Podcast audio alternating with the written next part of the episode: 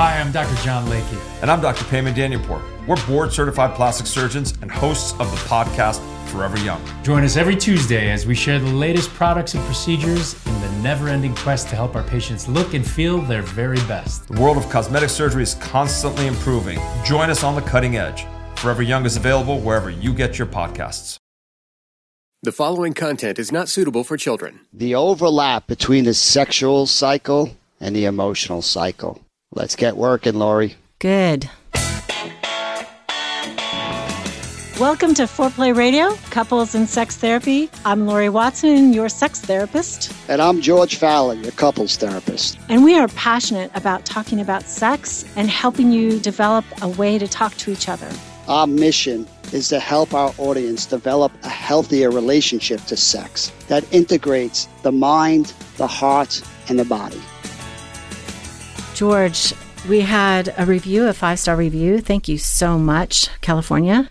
And she says, you know, I have health problems and sex can be hard for me. I'm also 35 and my man is 29 years old and the drive isn't always there for her. She says sex is painful, but she believes that listening to us doesn't make her feel alone. She says, I, I feel you put things into perspective. So instead of making it about my health issues, I could see his sexual frustration was equally relevant. So I thought what was great about that review it, is it really captured part of what we're trying to get across to people. I mean, she has body needs and physical needs. Uh, her drive is lower, mm-hmm. um, but she was somehow or another able to find a way through to her partner and see his needs as important too, which was really exciting. And then we know that our emotional connection with our partner too is part of what makes up sex and part of what can get in the way of sex. You know, when we're disconnected, maybe we don't want to have sex as much, or maybe we want to have sex more to get connected because that's how we feel the drive for connection is more in our bodies. Anyway, I think we got a lot to talk about here. I'm excited. Let's let's just zoom out and help our listeners get the difference when we talk about that emotional cycle.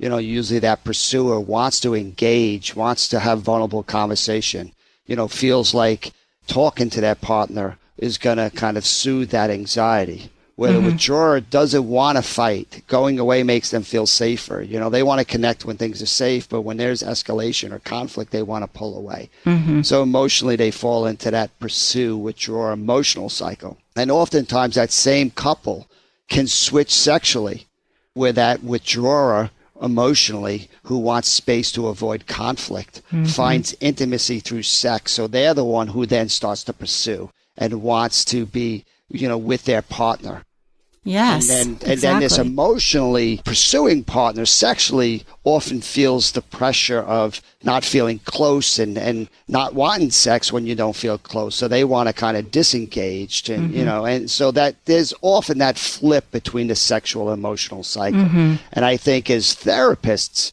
you know, most of us have been trained to really focus first on the emotional cycle. That if we could really make progress and make the couple feel safer, then we could start addressing the sexual cycle, right? And I think what, what me and you have been talking about is, you know, the wisdom in that. And is, is there more room for flexibility and to really start addressing the sexual cycle much earlier? Mm-hmm. Right. In our work.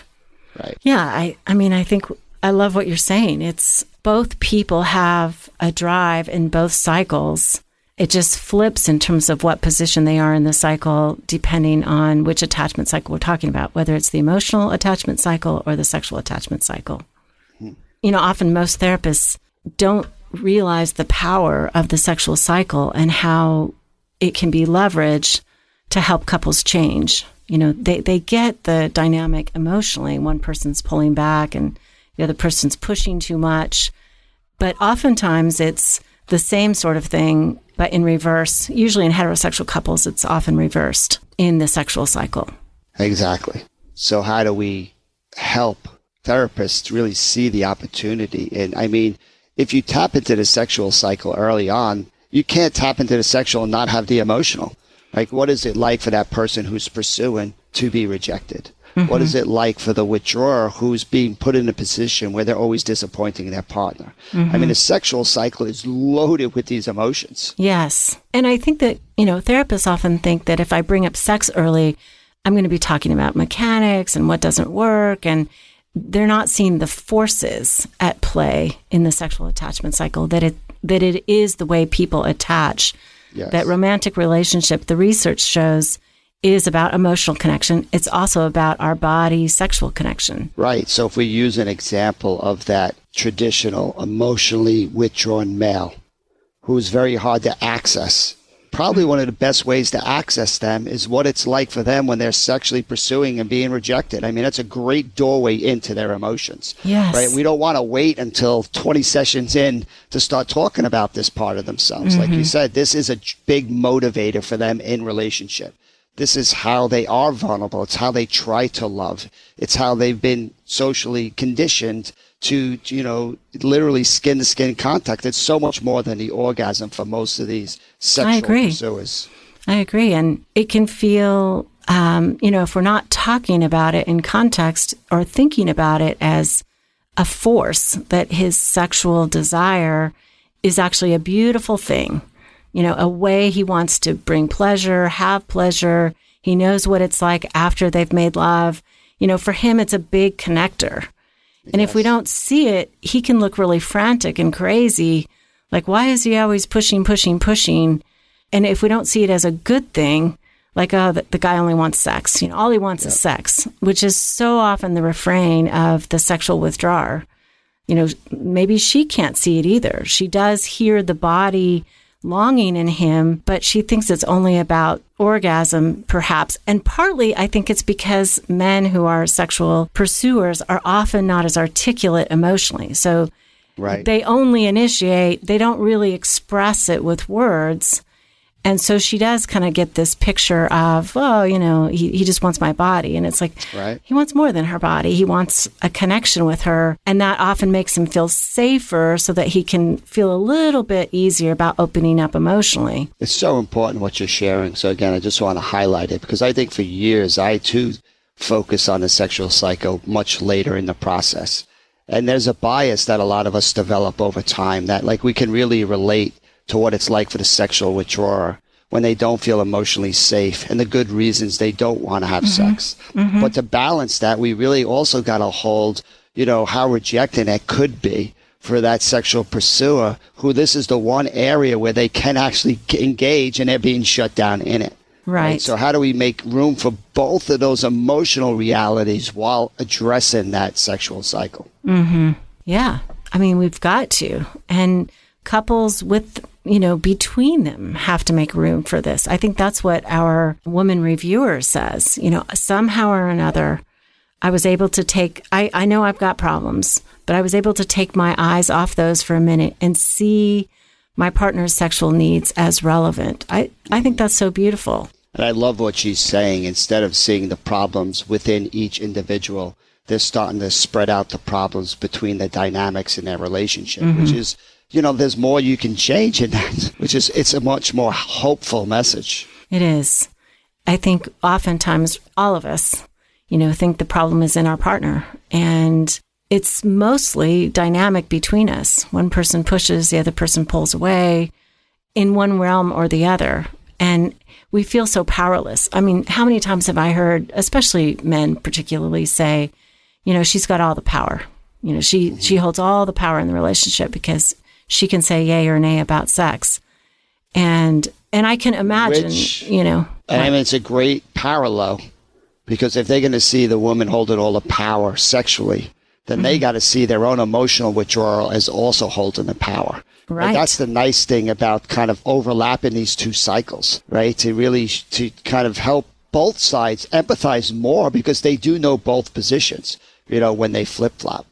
So it might be helpful, Lori, just to again, again show a quick example of how the two inter, interlope with each other. Okay. So, like, let's say the male is engaging sexually, trying to initiate, mm-hmm. and gets shut down because the wife it doesn't feel connected, so she retreats and says no. yes. Right? That's the sexual cycle. But then that quickly leads into the emotional cycle. right? With a husband who feels shut down emotionally, but doesn't have a lot of words, to want to talk about that. Mm-hmm. So to deal with the emotion, they suppress their vulnerability. They pull away to turn down the emotion. They try to kind of compartmentalize and go put their energy somewhere else. And then the female partner feels their Pull away. Pull away, right? And they get anxious because they want to connect. They want the emotional engagement. So now they start to push and say, Hey, can we talk about what's going on? And now that sexual pursuer becomes this emotional withdrawer, mm-hmm. right? So within a minute, they're flip flopping those cycles. Yeah, and she she has had her own bias confirmed, right? He came to me, he wanted sex, then he just went away because he didn't get sex, right? He she doesn't see how upset he is, how rejected he feels. Yeah. And then when she's pursuing him, he's like, "S- you know, forget it. I, I mean, you don't see me. And then she feels left and dropped, and it just on and on it goes. How many times do you think that And- repeats in American and- bedrooms? And he gets his fears confirmed. Yeah. which is this is why you don't want to do emotions. Look, every time when you try to do emotions, you feel bad. Nobody sees it. Nobody helps you with it. And the best thing you could do is get away from the conversation. Mm-hmm. So every time they fail sexually, they fail emotionally. Mm-hmm. Right, which is just yeah, it's a nasty setup for both sides, and and this is happening millions and millions of times across this globe every single day. Yeah, exactly. so we got to help these people. Sounds like something we should do after the break. Okay, let's come back. Please use a lubricant. You know, Uberlube is the lubricant that I have been using for 20 years and recommending to clients because it is silicone based and it has a trace of vitamin E, which is actually good. There's studies out that demonstrate vitamin E oil on the vulva actually heals us. I mean, it makes it better even during foreplay, even during the time that when you're sort of getting ready for intercourse, that is the time to use Uberlube. And I just invite you to go to uberlube.com, use the coupon foreplay. That helps support the podcast. It is the best on the market. So many doctors recommend it. And I recommend it as Dr. Lori Watson, sex therapist. I had a patient last week tell me, you know what? I have used so many lubricants and all of them have some sort of irritation to my body, but this one really works. It's got a smooth glide and it doesn't irritate me the way the others do. So uberlube.com slash foreplay. Thanks. Lori, really excited about the Success in Vulnerability Project. We are really pushing the leading edges of therapy and breaking down the process and in moments, session by session, choice points. Why does this work? What intervention are you using? If it works, what do you do next? I mean, this is the next level for therapists. If you want to up your game, you want to see real clinical examples, you want to break down the process, you want demonstrations, you want teaching. I mean, it's all there. Really exciting, good stuff. It is. I love it. I listen to the new modules repeatedly. It's great information. I'm learning, you know, still in the process and it is good. I love what you guys do teaching and the demonstrations. They're fun, they're funny, and they're really helpful to my work. So this is training for therapists. If you'd like this training, go to successinvulnerability.com. It's all one word, successinvulnerability.com. Okay, Lori, so how are we going to help these people? So maybe we can talk about the four different positions and what they might say instead when they're feeling those things. So, mm-hmm. you know, the sexual pursuer, especially if they're married to a sexual withdrawer, mm-hmm. you know, needs to use a little bit more language to talk about why they want sex, is what I would suggest. You know, I desire you, I love you, you're attractive, and I feel so connected with you after we've had sex. I really want to start off with the overview of getting all four positions, you know, the sexual pursuer, withdrawer, emotional pursuer, withdrawer. The more all the positions can start to see the cycle, right? Can start to name the cycle, to start to see that as the problem. There's a dynamics happening between the two. There's a feedback loop that is bigger than just either individual's experience.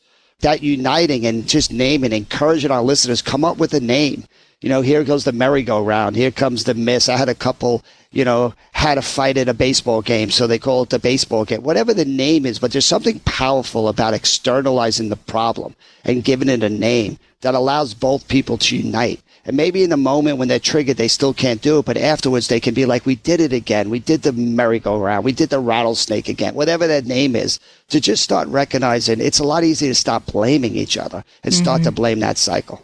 Mm-hmm.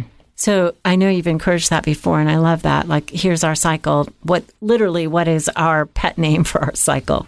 Yeah. It's amazing what that can do to tell people, both partners, it's not your fault. We were set up for this. We did what we do when we don't feel safe, when our brains turn yellow. Mm-hmm. Right? Where's the grace to come back together and say, Let, let's just recognize that. We don't need to point the finger at each other. We can come back together and say, what can we do differently? Right? Now we're starting to move towards that news cycle. Right. So, So that's where we're getting to now what each of the four positions could do differently. so the main thing first is they need to see that it is a cycle. Each partner is doing something and not doing something that adds to the cycle, and the cycle is the problem, not your partner. Mm-hmm. really good language for that sexual pursuer who wants to blame the lack of engagement or interest as the root of all the problems. Mm-hmm. Right? To start to see how they communicate is often a big part of the problem.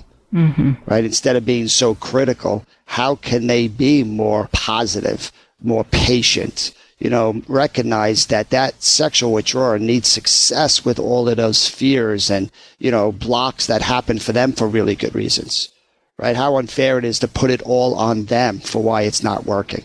You know, when that sexual pursuer starts to have more of that grace, and it's hard to do, right? When you're rejected, we understand that, but we're just mm. trying to give that overview of like, if you want to mathematically change this equation, you have to come to the equation with some new moves. And mm-hmm. your new moves tend to be around being more we language instead of you language, more of that ability to, to ask for help instead of just turning that into criticism. Yeah. Or withdrawal. Right. Yeah. So, what do you think the sexual pursuer then could say? Hey, I'm really interested in connecting with you and I, I know, you know, you have good reasons why when you don't feel close, that isn't, you know, doesn't work. Hit your brakes. Is there anything I could do to make you feel a bit closer to help you with those brakes? Hmm, mm-hmm. That's nice. I like that. And then, what about the sexual withdrawer? right? That sexual withdrawer. Again, if the move to protect is to go away, they got to learn how to engage. They got to learn how to come towards their partner, you know, with either what's, bl- either have sex, right, in a mm-hmm. way that you want that works, or explain why you're not having sex for good reasons. Like, I need help with this. Either way, it's coming towards your partner instead of finding safety in isolation or avoiding talking about it or avoiding having sex. Because the more you avoid it, the more you're training your body it's safer not to have sex. And the more it's not going to want to have sex. Mm-hmm. So, what might that look like, Laura? You be the sexual withdrawer. How can you engage? I think that one dynamic I see in many relationships and as people start to resolve the cycle is getting what we've asked for somehow or another we want to diminish that. You know you ask and ask and ask your partner to bring flowers and then they do. And it's like well you only did it because i asked you to. So when the sexual pursuer says what you just said you know i know you need connection. Is there anything that i can do to give you that sense of emotional connection I think it's tempting to kind of denigrate that and say, you only want to be with me because then you can get sex. Mm-hmm. So I think we have to see the grace in our partner having listened to us mm-hmm. and really trying, you know, putting the dots together, connecting the dots and saying, you know, I get it. You need this. I need this too. You know, both people need emotional and sexual connection. And so, kind of responding to that with appreciation, you know, I'm so glad you're beginning to see what I need. Uh, you're right. I do kind of need more time with you. You know, I'm a little frazzled because the kids, you know, had their homework and soccer and everything, but I, I don't think I'm going to have any energy left tonight. But I really do want to connect in this way. What if we set aside time tomorrow night, just you and I? You know, we'll have, we'll get the kids down early, whatever. We'll have from eight to 10 and both of us, we won't work, we won't look at email, we won't answer our phones, we'll just be together. And that will give me a sense of connection. So it is so hard to ask for what you need. And it is also so hard to accept when your partner starts to come your way. Right. Let's put a circle around this. I think this is the heart of our message here that both sides need success with their new move. Mm-hmm. Right. So this, if this sexual withdrawer who oftentimes emotionally can pursue, so they have words, if they're just going to share their blocks and you know what's getting in the way, which is great work and great sharing. But at the end of the day, if the sharing leads to no sex, then that pursuer didn't have success with that encounter, mm-hmm. right? So even if you can't have sex, how do you give that sexual pursuer some success? Right? And that's where when you start to talk about, I appreciate how you're seeing me differently. I appreciate your patience. I appreciate like, you know, that, that you can still engage even if you don't want to have sex and still give that partner some success with that encounter. To me, mm-hmm. that's the simplicity of what we're trying to do here. It's not about having to have sex. It's about having both partners have some success in a conversation because that's what trains us to want to have more conversations. And the beautiful thing about that is when they do have success in that conversation, voila, there's also emotional connection. Yes. There's safety. It's like, okay, we're talking about the real stuff. We're not avoiding it. I can understand you. Even though you may disappoint me, I can understand you. Yeah. I mean, if my partner, my wife doesn't want to have sex with me, that's not going to feel great. But if she could explain that, you know, why she's not, and I'm doing a terrific job making her feel safe and being able to talk about this and how appreciative she is at that, like that feels good for my body. I am still getting connection. If I'm not going to mm-hmm. have sex, then let me have success with the emotional cycle, mm-hmm. right? It's like where couples fail is they, they fail with both cycles simultaneously we're not going to have sex. And then I'm going to go away and shut down and hide my hurt because mm-hmm. I, I, have been trained my whole life to do that. So now I fail with both cycles simultaneously. Mm-hmm. Right. And so does she. And that's what's so tragic with so many couples that even if you're failing with one, you can still have success with the other. Yes. And I think we should say a word about pursuers who are congruent, who are both sexual pursuers and emotional mm-hmm. pursuers and their partners who are congruent, who are emotional withdrawers and sexual withdrawers. You know, because there isn't quite the same sense of balance. We talked earlier just about power. You know, it's like, you know, sometimes I think it, it does feel like one of or the other partner has power, but the balance is usually okay, one's a sexual withdrawer and the other's an emotional withdrawer. They don't see how they contribute to the problem. Yeah. But when you're both and both, what do you suggest? How do we get through that? yeah, I think it's it's a little bit more entrenched, mm-hmm. right? So it's we have to slow down that cycle, help both sides mm-hmm. really see the other perspective because it's so alien, mm-hmm. right? If you're a sexual withdrawer and emotional withdrawer, there's so much fear that blocks the engagement and so much safety that comes from not. You know, it's mm-hmm. really hard to see what that does to your partner or to feel like your partner understands that going away isn't rejecting other partner. It's just a move towards safety. Mm-hmm. Right? That's they're like speaking different languages to each other. Exactly. The fear about engagement and the safety in going away. Mm-hmm. And I think one of the things I always wonder about is connection is so human, so natural.